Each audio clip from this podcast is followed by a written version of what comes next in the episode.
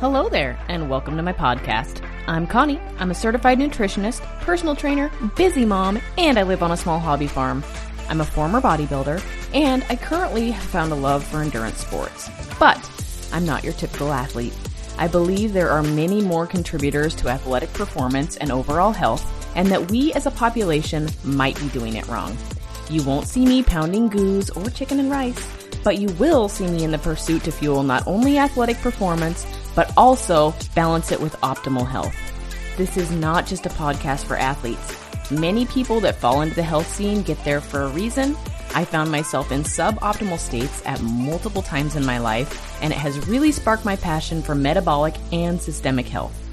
I am constantly a student of what I love, and now I hope to help others by bringing quality guests to the show to share their opinions and resources to hopefully help you formulate strategies to help you crack your health code.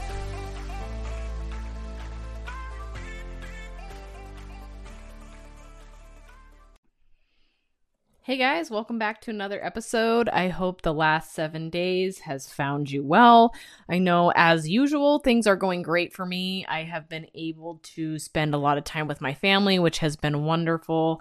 Uh, my business is growing. I've been collaborating with a lot of amazing names in the functional health space, and it's been so awesome to get together collectively and put our knowledge in so that we can help people as a whole entity. So, big things happening with all of that. I can only imagine where the future is going to take me uh, because I've I've gotten so linked up with so many amazing people uh, in this health and wellness space that are bringing their own specialties to the table. And then the other amazing thing about that is we are able to help each other because we can't all know it all, but as a whole, we can send people the direction they need to go in order to get them help and help them achieve the results that they have been unable to achieve before. So, lots of really good things happening there and i'm excited to grow and learn and expand. I can't tell you how crazy this journey has been.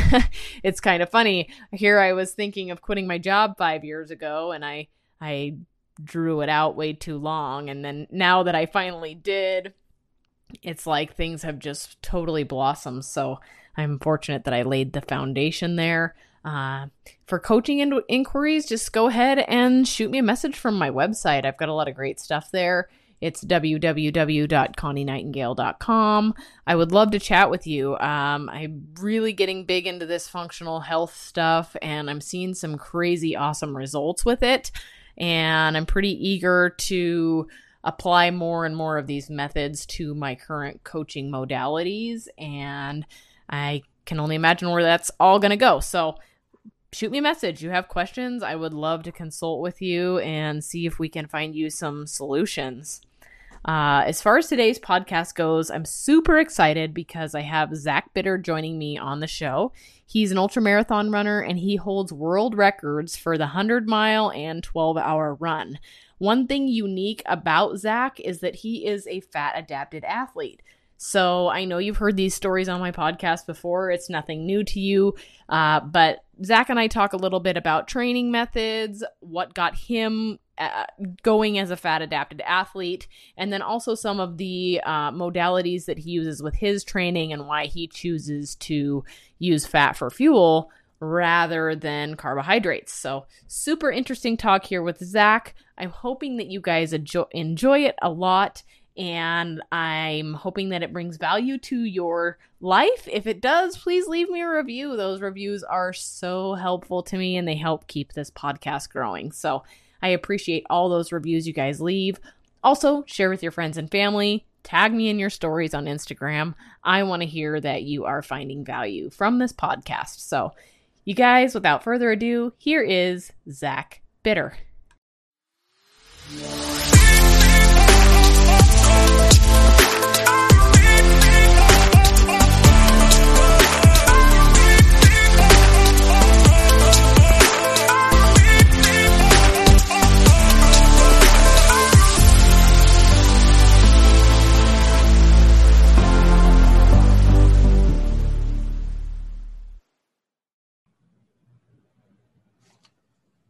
All right, Zach, I'm super excited to have you on the show. Uh, boy, you are a man after my own heart because you are a fat adapted endurance athlete. And for my people that don't know who you are, can you tell them who you are and what you do?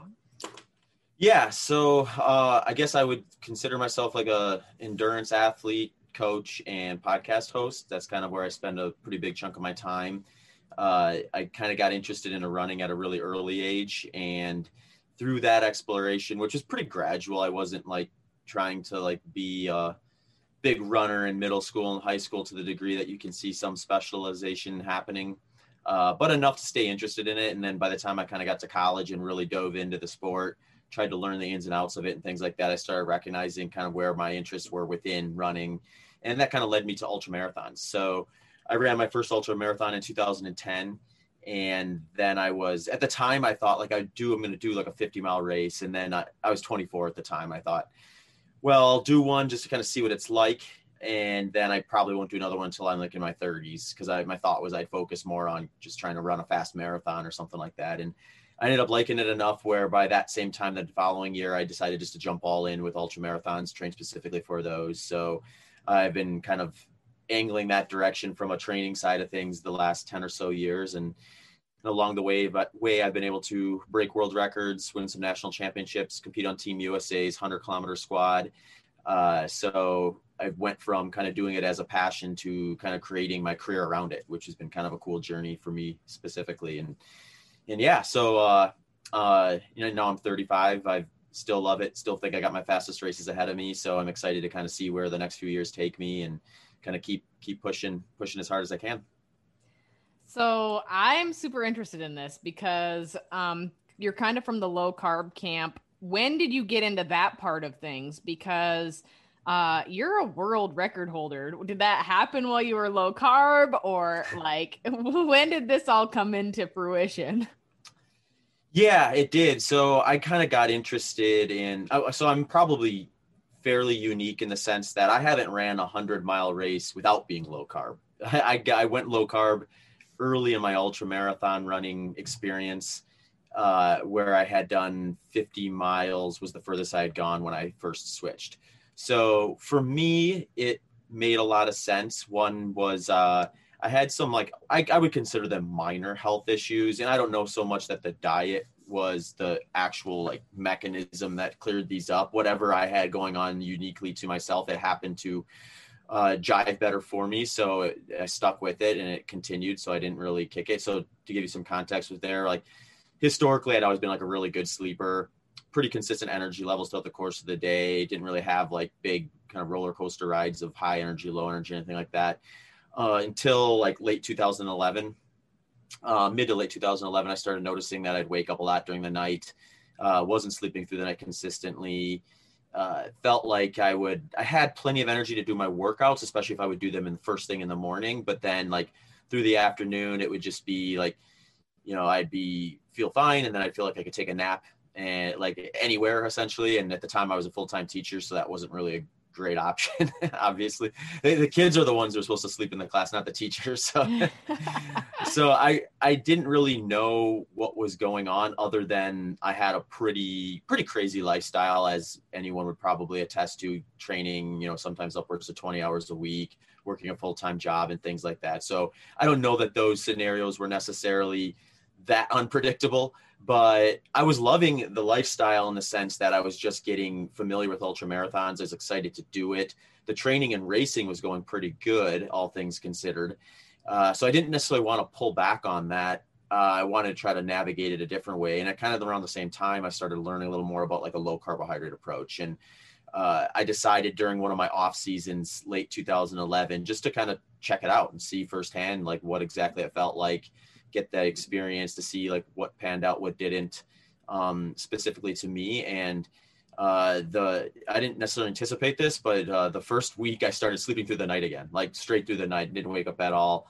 So that was kind of like a little bit of a sign to me, you know, as someone. I mean, you understand this as well as anyone. Like when you're working out hard, it's great if you can nail workouts, but if you're not sleeping and you're not recovering from those workouts, then you may as well scale back on the intensity, scale back on how much you're putting in in order to be able to recover from it, or you're going to end up having a margin of diminishing returns where you're actually getting worse versus better despite doing more work. So to me, that was a big sign of okay, if I can keep this going, this is going to allow me to do the training I want to do and uh, perhaps even increase it at times when I need to and so that was that was good. Um, I also noticed that just my energy levels throughout the course of the day were much more stable. So, you know, I wasn't kind of having these peaks where I felt like I was shot out of a cannon. I would, but they weren't being met with these dips either, where I felt like I could lay down and take a nap at any point. It's just a little more like kind of straight line, uh, which I preferred. Uh, especially when you're when you're running long races like ultra marathons, you don't ever want to be shot out of a cannon. you want to be steady as can be as long as possible so uh, for me then it was kind of after that first say like month or so doing it and i started reintroducing some structured training it was okay how do i navigate a periodized training schedule which is what i would describe how i kind of prepare for events. I'll do like a big foundational element where i'm doing a lot of kind of what you consider like aerobic threshold or high end of easy work and just really getting efficient there but ultimately i'm going to go through the full cycle of short intervals tempo runs long intervals ultimately start building up my long run and things that are very specific to the race i'm doing whether that be the train or the intensity.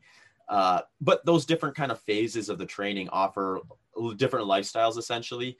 So then it was like well how do i take at the time what was a pretty strict ketogenic diet uh, to make this work within the context of what i'm trying to do? Because i mean there's just to say that there's good evidence of any nutritional strategy for running, you know, 100 miles or in what most people are going to take 20, 30 hours to do is uh, it's it's essentially non-existent. Like we're extrapolating forward at best in most cases. There's some small studies and things like that, but really it's it's like it's very much an individual exploration at this point, and a lot of it comes down to uh, you know your own experience on long runs and races and how you're able to digest food during them how you're able to tolerate that. Like you know the way i like to describe it is you got folks who can essentially eat four or five hundred calories an hour and seemingly not get any digestive issues along the way stay pretty even not notice any abnormalities in their day-to-day life doing that. More power to them you get folks like myself uh, and and a lot of people actually in the sport. I think the most recent position paper stated that 60% of ultra marathon single day athletes are going to experience some sort of like digestion issue or uh, some sort of like you know disruption from the fuel they're eating, and some of that could just be poor practice, but um, you know some of it's just so you know not everyone is really capable of mainlining five to six, four to 500 calories an hour for hour on hour and end and expect that to go well. So for those of us who are in that boat, I think the strategy needs to be skewed a little more towards being a little more efficient with how our body utilizes fat as a fuel source. And since the intensity has to come down when you're out there for that long, it's not as big of a variable to have to try to get over like it would maybe be, say, like if I were trying to run my fastest marathon or my fastest half marathon, where the intensity for those are going to be so oxygen demanding that you want to make sure you're as efficient at converting that as possible which you know pulling glycogen out of a out of a functioning muscle is going to be very quick versus breaking down fat you know converting that to atp and going through that whole process. Just more steps it's just more oxygen demanding then. So you kind of need uh, a combination of either a low enough intensity to let that process happen without it necessarily negatively impacting you or have other variables that improve some of which you likely do not know about just because there, like I said before, there's just not a lot of research with ultra marathon stuff. Uh, to great to, to be a, a bigger improvement or a bigger variable adjustment comparatively to whatever kind of negative or step back you're going to take. So I guess the easy way to kind of look at this stuff, any of these things that I'm talking about, I think all these things, whether you take a high carbohydrate, moderate carbohydrate, low carbohydrate, strict ketogenic approach to ultra marathon, they're all likely going to come with a balance of pros and cons. And those pros and cons are going to be unique to the individual circumstance, the race, uh, all sorts of things. So you have to eventually kind of just sit down and kind of figure out what is your your kind of unique your unique set of situations and kind of come up with where the where the best starting point is and then kind of go from there Um, you know, for me as a low carbohydrate athlete, I find it actually a little easier to navigate this because when I'm working with people and myself, when I back when I transitioned, you know, most people are just going to kind of find themselves at a moderate carbohydrate diet. If they just kind of go to the grocery store and grab the foods they're used to eating, they're probably going to find themselves in a moderate uh, carbohydrate standpoint. So a lot of people kind of have that experience already. So if someone comes to me and says, "Hey, I'm really interested in doing a low carbohydrate diet for my ultra marathon," uh, this is what I've done historically. Chances are, unless they had already tried low carb, keto, and they're coming to me to try to figure out like what am I doing wrong here? What are some mistakes I'm making? What's kind of like your strategy within the context of this? Then I'm, I'm kind of working with them from a from a different angle where we already kind of have some answers to one strategy at least.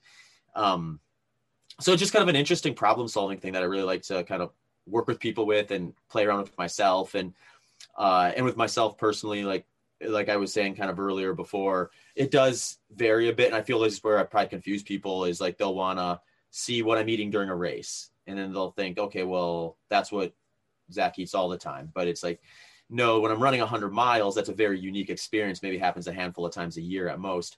Uh, you there's also off season where I'm not running at all, and then there's kind of base training where I'm running low intensity but relatively high volume. Then there's the phase of training where I'm focusing on short intervals. It's like that's a different exposure too.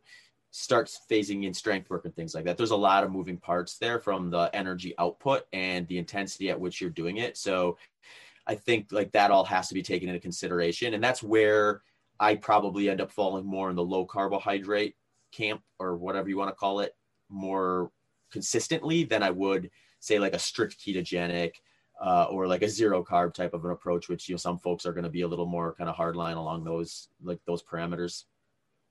Yeah, so there's a lot of things here that we could go, a lot of directions we could go here with this, but um, I guess my first direction is is if you are training at a low with low carbohydrates, are you like setting more of like a zone two type pace? Um, something that is a little more um, fat oxidative, I guess, than glycolytic. Uh, because at one point when your heart rate gets a lot higher, like you said, you're you're struggling to con it'll start struggling to convert that a little bit. So is that do you change your training paces per the kind of fuel that you're eating? Yeah, if anything, it's probably more the reverse where like I haven't, I like I say, okay, this is the string of workouts I'm going to try to execute during this next block of training. And because of that, these are the fuel sources that I need to kind of start to like phase in. So I stay low carb even through the higher intensity phases of my training. It just goes up from say like maybe around 10% to 20 and maybe on the rare occasion 30% of my intake.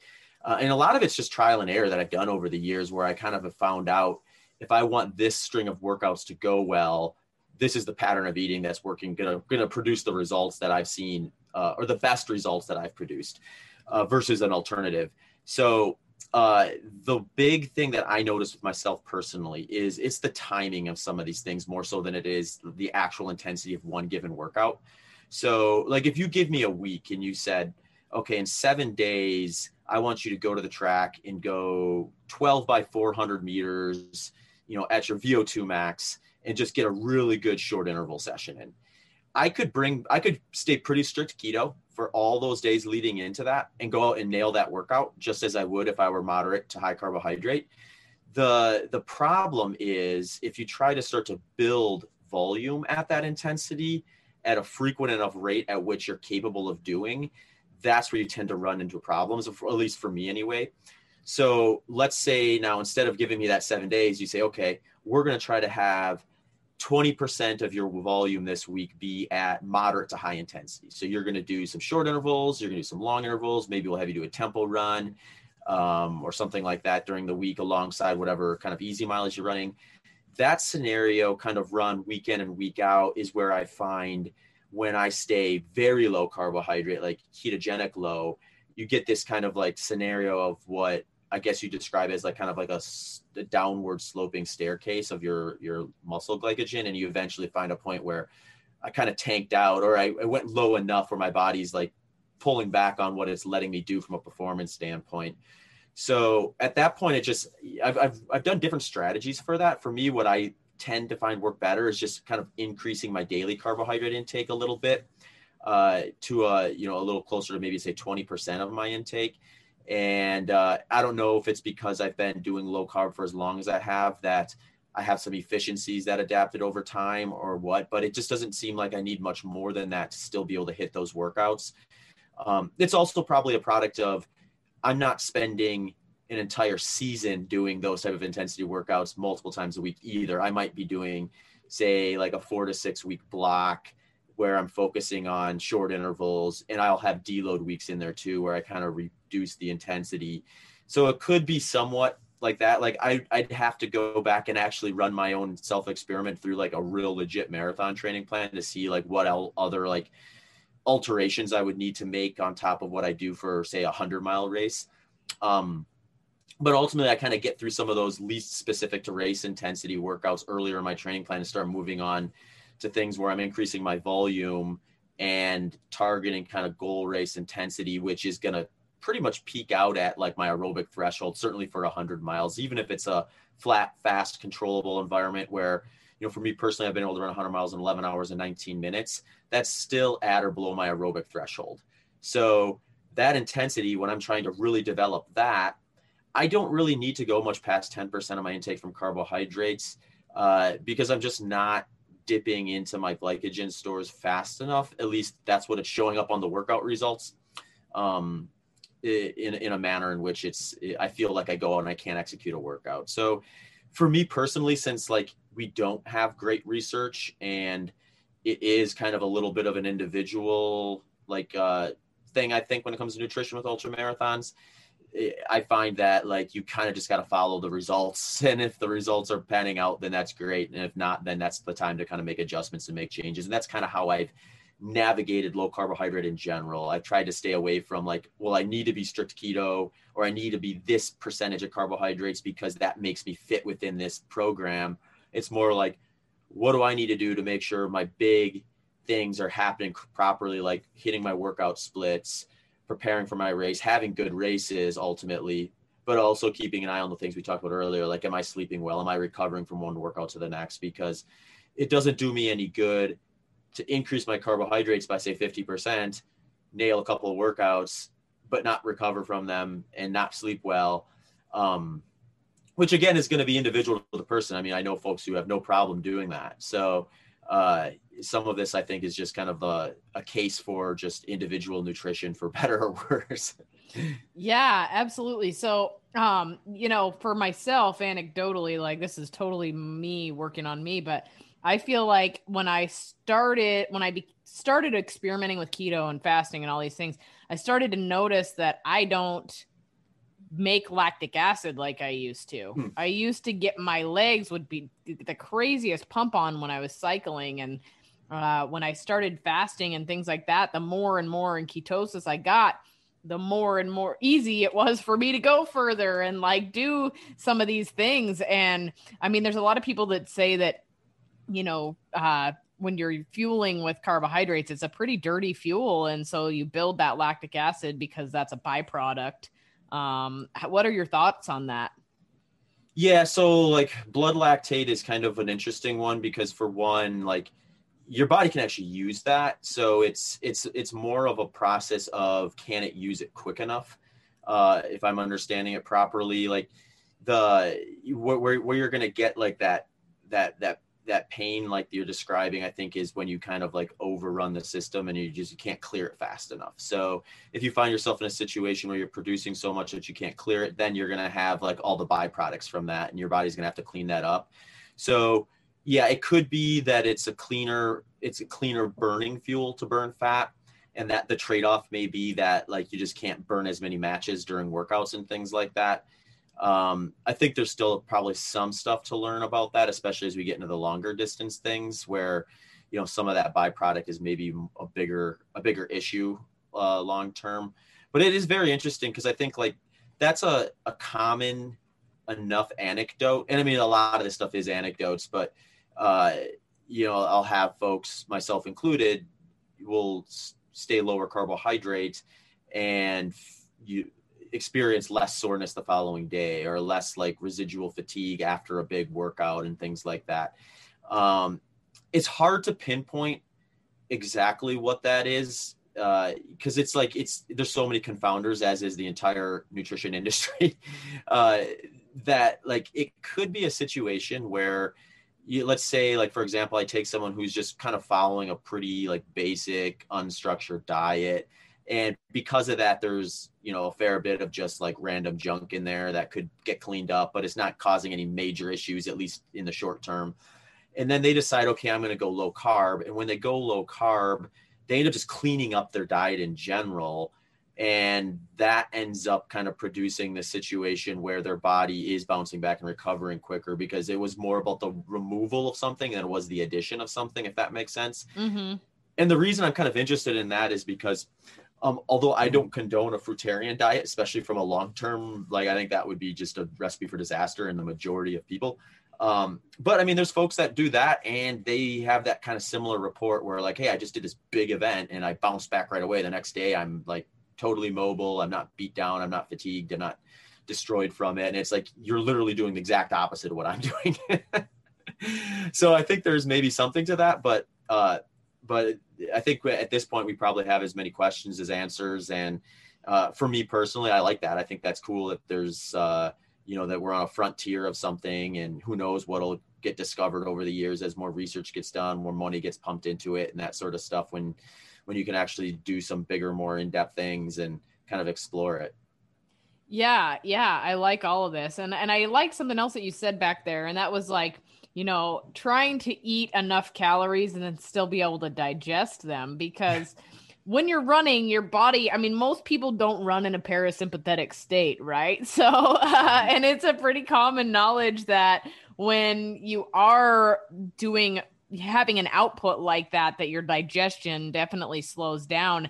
And that was another really interesting thing for myself because i would have a hard time like if i was really putting out hard and i would bring in calories i would just want to puke it was mm-hmm. horrible mm-hmm. you know uh, and so that's another place where I found a lot of success because I wasn't having to bring in those calories as frequently.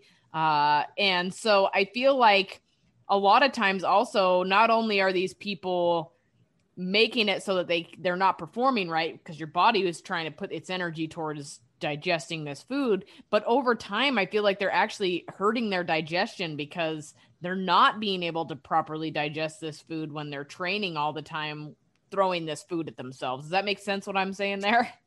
Yeah, I mean, I think it's when when I look at like the amount of fueling that one could do for a hundred mile race, I just imagine if that was all laid out on a table and I was asked try to eat this over the course of the day, it would be hard to feel good eating that just sitting there, much less trying to run a hundred miles. So to me, it's like I think there's a path forward with that for some people, um, at least in the short term. I think there's maybe some reason to be cautious around that type of a behavior uh, from a long-term standpoint, but that is yet to be seen. Um, but the the thing is with it, I think like where where where you run into issues I with a lot of folks is it is going to be a coin flip. If you're going to try to hit say 60 to 90 grams of carbohydrate per hour, or the recommendations for ultra marathoners is 50 to 70 grams per hour for um, for like a single day st- race and, you know there's going to be people who that, that just doesn't work for and you can make an argument that they didn't properly train their gut to be able to tolerate that but then you have to ask themselves well what do they need to do to properly train their gut to tolerate 50 to 70 grams of an engineered fuel source. Although most ultra marathoners to be fair are going to be encouraged to do kind of like a combination of like engineered products like you know gel sports drinks and things like that but also have some solid foods blended in and that should help at least a bit with the digestion. Um but i mean if you if you if you're asking someone to train their gut you're assuming that their entire focus is performance and that they have the workload capacity to actually do that so like if i look at someone say like Eliud Kipchoge, who's the world record holder in the marathon and, and likely one of the, if not the best marathoner to ever run. He, he can probably afford to train his gut because he's going to be training 100, maybe 140 miles a week. Uh, you know, he's like got probably four to 5% body fat. Uh, the guy's not trying to lose weight. Uh, and he's racing a very interesting event that takes him about two hours to do, which is going to be structured in a way where he can almost maintain his lactate threshold for the entirety of that race, which is insane because the average person could maybe maintain that intensity relative to them for about 60 minutes. So it's just this insane comparison for most people who are probably doing the sport if, if, for a variety of reasons. They probably enjoy it as a way to stay in shape and stay active, so they picked it. Um, you know, maybe they do to a degree want to try to get the best race out of themselves. I think most people do, regardless of whether that's in the front of the pack or the back of the pack. But you know, they're also juggling a lot of other things, like you know maybe they only have ten hours a week to train total. They have a full time job. They have kids, and this, is most people's reality. So for that person to be able to train their gut and essentially go for like a sixty minute easy run and have a gel during it, just doesn't make any sense from just an overall health and nutrition standpoint to me. And I think the person who described it best was this Dr. Mike Nelson. He said, really, I think there has to be some middle ground here to a degree, and it's got to be kind of circumstantial based because he's like the way he described it. If you go like really high carbohydrate, it's like a, it's like the same thing as if you had like a sports car parked in your driveway in neutral and you're just revving the gas pedal. It's like you're burning this like high octane fuel source and not going anywhere. Because if you're eating super high carbohydrate, you're asking your body to burn that fuel source for a variety of different things, not just the high intensity stuff. If I went up to say 70% of my intake from carbohydrate, that's going to take front seat. So if I'm consistently eating that, uh, spreading it out through the course of the day, you know, I'm going to be burning higher rates of carbohydrate even sitting on the couch than I would be if I'm reducing that carbohydrate to a degree. So to some degree, I think it kind of comes down to like, what do you want your foundational uh, energy expenditure to come from? And if you're an ultra marathoner, you want that to be fat because there's just no way you can eat enough during a 100 mile race to make up for the energy deficit. So you need to be able to burn high enough rate of fat, or you will have issues with uh, glycogen defense. Um, the question becomes, where does that end up for you personally? And then we're kind of back to what I was talking about before. You get the folks who can tolerate 400 plus calories an hour. They can defend their muscle glycogen pretty well, even at pretty poor fat oxidation rates doing that. Um, you get people who can't. You get someone who's like they start getting a queasy stomach if they start going north of maybe 200 calories. You know that person is going to have less muscle glycogen defense capabilities from an exogenous carbohydrate source. So they may need to be burning higher rates of fat at any given intensity from a ratio standpoint. If that makes sense. Yeah, yeah, it totally does. And I mean, like just using myself as an example, I I'm kind of one of those that keeps it pretty low carb. I kind of do like a cyclical ketogenic type approach mm-hmm. and like loading for a hundred plus mile race i'll be pretty much ketogenic all week and then i'll have a carb meal the night before the race. I feel like that restores my muscle glycogen so that i have that higher glycolytically demanding stuff available but my body is trained to be fat adapted at the same time. So i'm kind of able to use both fuel sources i feel like better than the average joe because i'm i've trained myself to go both directions. Yeah, I think that's that's right, and I think the other thing to to lean into there is you can spend say 36 hours before your final dinner bringing back a little bit of the carbohydrate to do what you said to stock up uh, or to, to top off your muscle glycogen your liver glycogen. And then you're going to go to bed that night and you're going to have an overnight fast that's kind of just built into your routine. And that overnight fast coupled with avoiding carbohydrates the morning of the event starting the event and getting that engine kind of revving for the first 45 minutes or so uh, in that overnight fasted state, that abs, that carb absent breakfast, first 45 minutes of training, you're going to be burning high levels of fat at that point, probably even if you're, you know, skewing towards moderate carbohydrate. So at that point, then you can start bringing in small amounts of carbohydrate during the event itself and kind of stay on top of that muscle glycogen throughout the course of it. Because even if it is, um, because people ask me this, like, well, why do you even have carbohydrates during a 100 mile race? Uh, well, because it's long enough where like even if my ratios are super in favor of fat, uh, I'm still going to be burning small amounts of muscle glycogen. And you couple that with 10, 11, 12 hours, you get yourself to the end of the race and you could very easily deplete that muscle glycogen down to a point where your body starts defending it, which is going to just raise your perceived effort at a given pace. Uh, and obviously, you don't want that at the end of the race. You want to have that perceived effort feel as good or maybe even better because you're excited to be getting close and closing in on it. Uh, so I've always just found like small amounts of carbohydrate once you kind of get going, kind of keeps you in that position where, you know, I'm not tempting stomach distress fate because I'm still keeping it, you know, for me personally, usually around 40 grams or lower per hour. Um, it's it's pretty rare that I usually if I get any sort of digestive issue at that rate of fueling, it's more to do with like something I screwed up with hydration or the heat or something like that, which takes a little bit of playing around with. But um, you know, once I kind of got get, get that accounted for, there's really no scenario, uh, you know, minus food poisoning that I'm going to get a stomach issue from 40 grams of fuel per hour.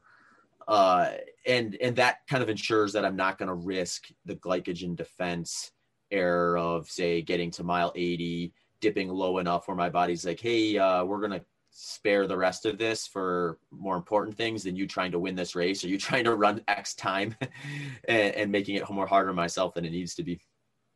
So i got a question for you then. How do you feel about exogenous ketones? Yeah, that's a good question. You know, I've been fortunate. I've been able to talk with Brianna Stubbs a bit, who's one of the leading kind of ketone researchers, exogenous ketone researchers, and it it seems like right now there's some promising or at least a promising study that is uh, looking at those as possibly a good recovery tool. Um, i don't think any of the studies that i'm aware of have indicated that it's necessarily going to be a performance booster as in like an intra race fuel source but it's hard to know because with something like that you know you do have a risk. Just like anything you put into your body during a race you have the uh, uh, potential like stomach irritant type of thing. So it's hard to know like where the line gets drawn there between maybe it was helping but you had a gastrointestinal issue from it therefore you lost more time than you gained kind of a situation. Mm-hmm. Um, so I think there's a lot to be learned. At this point, I don't know that there's any evidence that would say like you should definitely be using this during an event and that's going to produce X results. I think there's maybe some convincing stuff at least now as kind of a recovery tool. So having like some exogenous ketones with protein or something like that post hard workout or post event would maybe be the more practical use for it at this point in time. Interesting, interesting. I always like hearing what everybody says about these things. I mean, I use them on occasion. I like them. Um, but I've always wondered if the elite people are. I know some are, some aren't. So yeah, I know people who've used them even during races and things like that. And essentially, like they're probably looking at it as I know from experience it's not going to cause a stomach issue for me or anything negative because they did their homework and they tried it out in training. So for them, it's like, well, on the off chance that this does actually help, I'm going to be ahead of the science. And since it's legal and since it's not causing me any ill effects, you know, why not? So I can appreciate that too. So how about this then? How do you feel about like Maffetone training and stuff like that?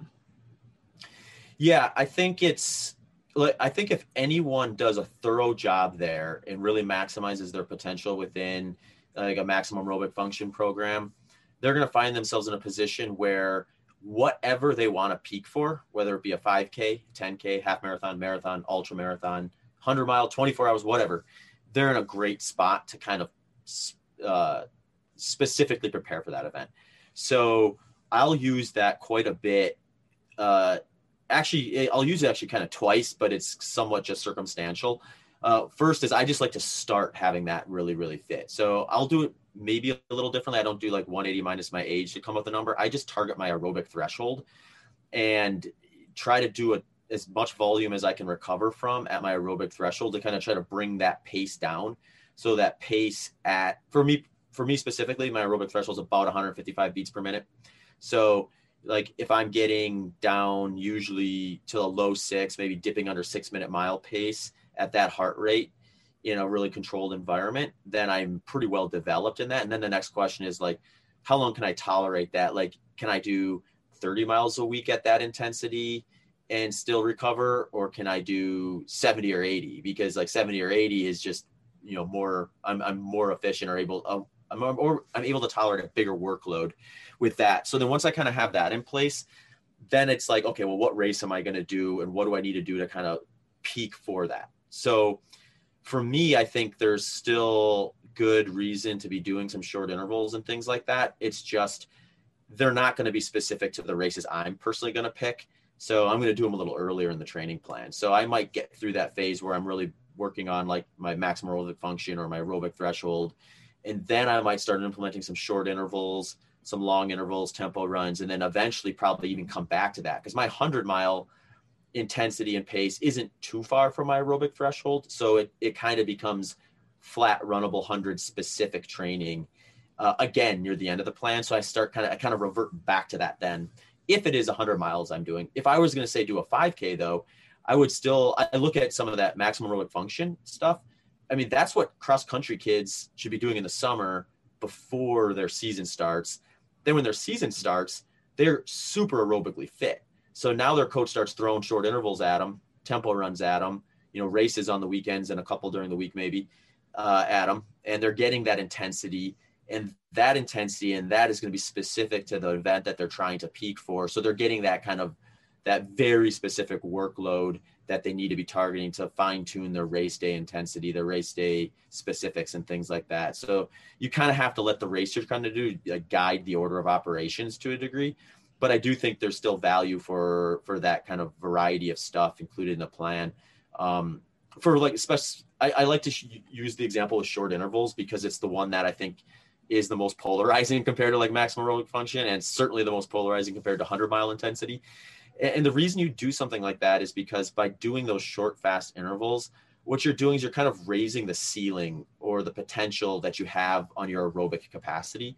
So you do those, and then that allows you to kind of break through what would maybe have been a plateau previously. Uh, and the way to maybe think about that is even if I'm racing at a low intensity, there's this thing they call like like a speed reserve, which is like the amount of like the the the, the amount of time or intensity that's going to kind of between the pace you're racing at and what you could maximally put out. And if you have a big speed reserve, you just have more options to make mistakes because there's you're not pushing up against that red line quite as quite as much. And it can go back to nutrition too, because if I have a really big speed reserve, then even regardless of diet, I'm going to be burning higher rates of fat, lower rates of carbohydrates at the intensity. So that's the other interesting thing. Like if you take someone with a much bigger engine than me and you give them like say a moderate carbohydrate diet, you give me a low carbohydrate diet. If their speed reserve is much larger than mine, which it should be if they've got a bigger engine, if, if they're doing the right work anyway, then they might be able to eat more carbohydrates than me, but still burn the same ratios of carbs to fat because they've got that bigger energy or that bigger engine, and therefore they're racing at a lower intensity than I am. Um, and there's just a lot, it gets kind of muddy at that point because it's not necessarily as linear as you got a big engine, therefore you're faster. There's a lot of things that come into play where, like, how long can you maintain an uncomfortable pace from one person to the next? How long can you stay at like your VO2 max before you start falling off? And you might have someone with a really big engine that falls off early, or someone with a really like a average or lower engine who can, for whatever reason, just grind and I mean, you see these folks in the sport too, where you know you'll get someone who's got like a low VO2 max um, versus someone with a high one, and then the person with the low one still wins, but it's just because for whatever reason they you know either trained better or you know was able to push through the pain and all these other variables that sometimes get kind of missed when we're just looking at the paper and that sort of stuff. Awesome. I like that. So, um, I guess what's I, am cur- curious now. What's the furthest race that you have run? The furthest I've run is 125 miles in in one event. So it's actually it's kind of funny because ultra marathoning is it's it's a long sport in the sense that like it's been around for a long time. I think people think it's relatively new because it's had a pretty big upswing the last decade or so. Uh, but it dates back to the 1800s uh, in in some of the formal formal manner. And I mean, there's events that are like six days where you see how far you can run in six days, and like 24 hour events where you can see how far you run in 24 hours. And the world record for that's like 188 miles, which is just like a ridiculous amount of running for a 24 hour window, uh, and, and uh, all sorts of other stuff. So, so yeah, I mean, I focused mostly on 100 mile stuff. Um, I've taken a kind of a stab at a couple 24 hours with, with essentially no success so far, but it is an event that I'm really interested in. I'm hoping to kind of uh, solve and have some good races within kind of later in my career. That's awesome and amazing. like it's so so cool. I am not a runner. I'm a cyclist. I've tried to attempt running. I'm just I don't know if it's for me, but uh, you do have a big run planned. Um, is it a fundraiser that you're going to be doing from San Francisco to New York? Yeah. So when I first got into ultra marathon running, I was I caught wind of this. Uh, it's essentially more of a challenge. It's not really a race because they don't really have a bunch of people line up and see who gets to the end first. But there's like a few different routes that essentially go from either the west coast to the east coast. Uh, they call it the transcontinental run. And over the years, you know, people will document their attempts, record them, and things like that. So there is like precedent set from like records and things like that. So I was like, that's a super cool project. I'm going to do it someday. And at that point, it was just like kind of like uh, just something kind of in the back burner, more or less uh, that I wanted to do, but I didn't really actualize it in terms of picking a date and actually deciding to pull the trigger on it. So it kind of sat there for the better part of my my career until a few years ago. I met this guy named Justin Wren, who uh, he he has a charity that he he started called Fight for the Forgotten, and uh, his his mission as a humanitarian was to identify the most forgotten people on the planet and see what he could do to help them. So he had identified this tribe in the Congo which is essentially right in the middle of Africa. And they basically had no human rights and were spending a ton of their manpower or, or woman power in this case, because it's usually the women that were doing the water water uh, gathering. I mean, they're spending all day doing it. And when you think about it, it's just like a really interesting uh, and and just polarizing like thought that you have uh, like I think like you know here in the United States we have all these opportunities that we can kind of take advantage of if we're aware of them and and time them right. But if we had to spend all day just to get water, we'd have no choice but to do that. You'd have to let all the other opportunities go along the wayside because if you don't have water, you're not going to be able to function and you're not going to be able to take advantage of those opportunities anyway. So like he wanted to try to make sure first things first, we need to work with the local government, make sure that anything we give to them doesn't just get taken away because that's one of the problems with just throwing money at these problems is mm-hmm. there's a lot of times there's there's you know there's power in places that you maybe would otherwise not want it to be and and that can come at the cost. If you just throw the money at them then they just it might bring more problems because now all of a sudden they've got resources that someone else wants to take from them. So he's got a, he worked with the local government made sure it was in their best interest that he helped the pygmy tribe. And uh, his first thought was okay we need to get these folks wells so that they have clean reliable water so then they can start focusing on developing other things. So over the years he's been able to build a ton of wells for them which has turned into them being able to buy land because um, previously they were essentially living on top of their own burial mounds because they just got basically pushed into this one really tiny area.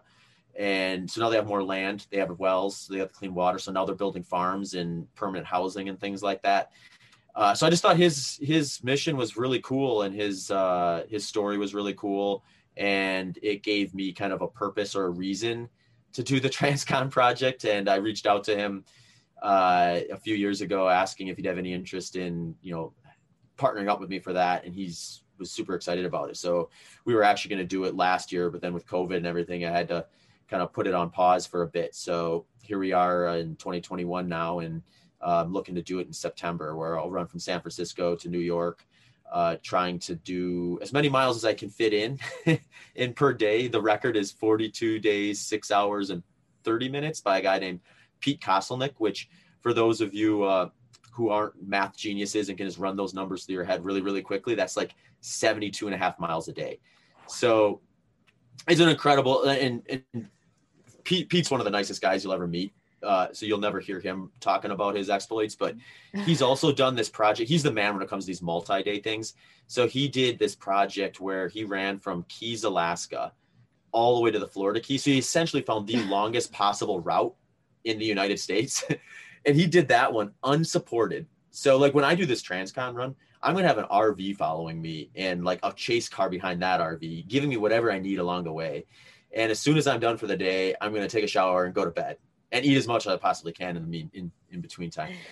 For and he did the same thing when he did his Transcon project, but for his keys to keys project, he did that unsupported. He pushed a stroller, and he still averaged over 50 miles a day.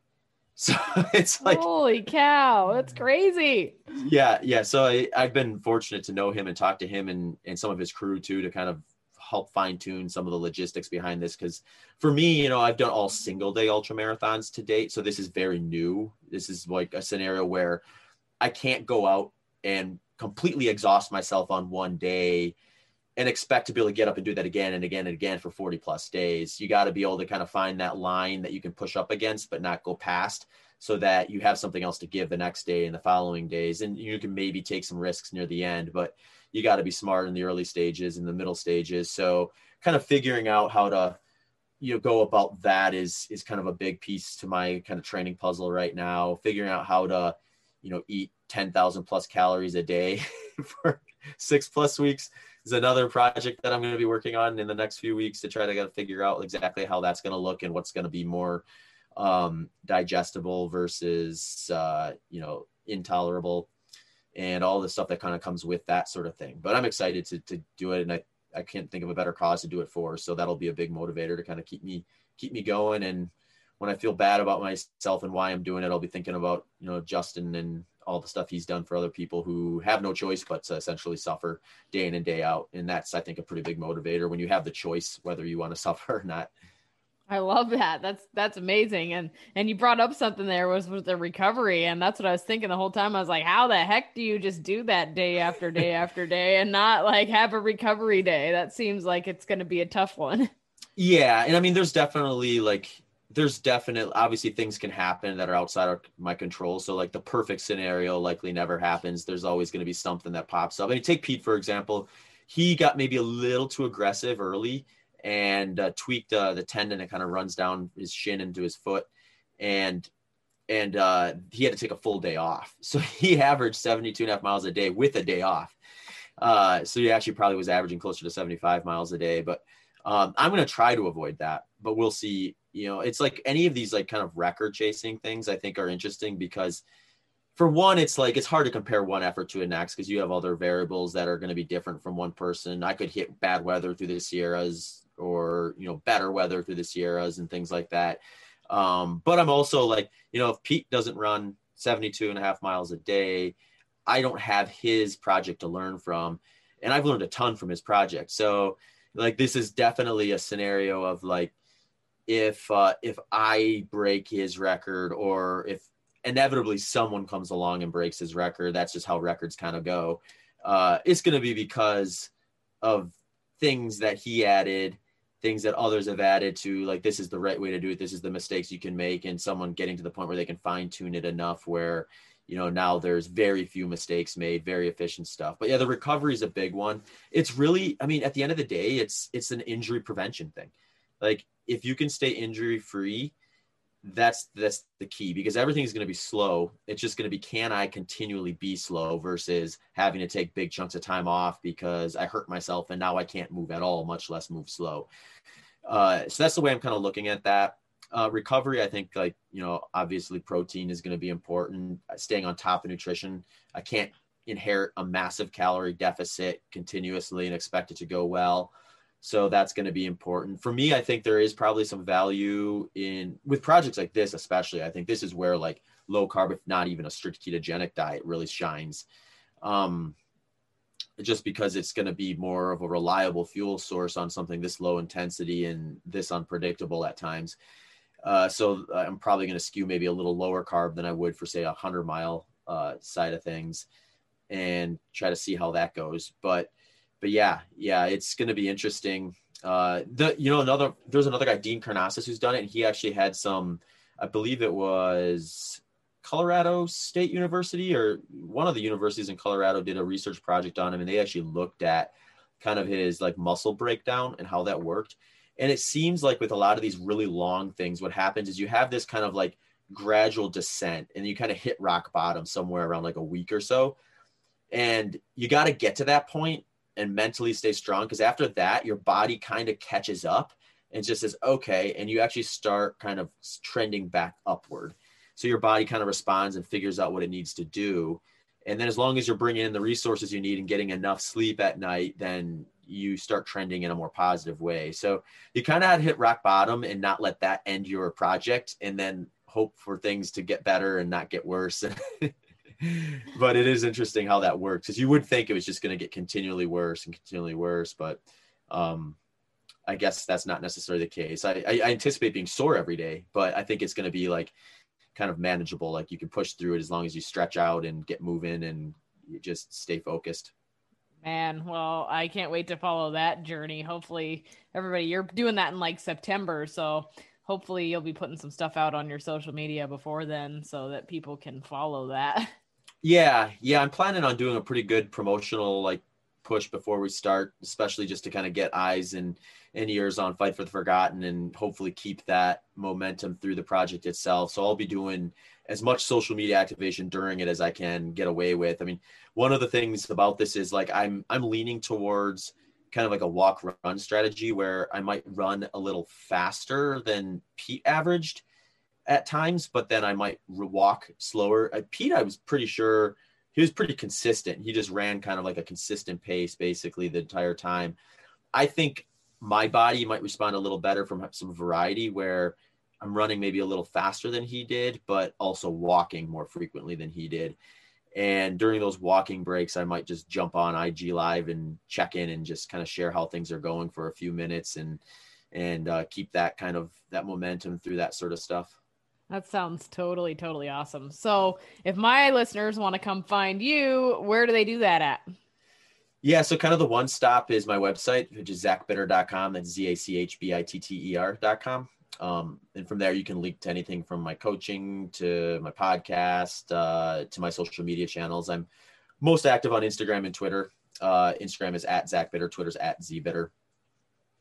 Nice. I love that. Well, I hope they go find you. I'll put all that information in the show notes too so that they can look you up and look into what you're doing and then follow you for your big long run. Awesome. Well, yeah, thanks so much. It's uh it's been a blast to, to chat with you and dive into running and nutrition and everything else. Well, I certainly appreciate you joining me. Thank you so much. Yeah, take care. Well, guys, I hope you enjoyed that episode with Zach. I know I certainly did. It's the funnest part of my podcast being able to bring people from all walks of life and different thoughts and different training modalities and different ways of thinking and uh, trying to understand it from their level and learning from that. And I think we're all so unique and individual that being able to take a step back and try to find our own perfect piece to the puzzle is extremely important. So, loved that talk with Zach. Please remember that I want to hear from you guys. I want to know if you are finding good stuff in these podcasts. I want to know if there is somebody that you want to have on that you maybe love and I don't know about. I want to know what I can do to make this podcast great for you guys. So please chime in, shoot me a message from my website www.connienightingale.com. I would love to hear from you and get your opinion on things and make sure that I am putting out content that you find value in. So I appreciate you guys as always, and I look forward to joining you again next Monday.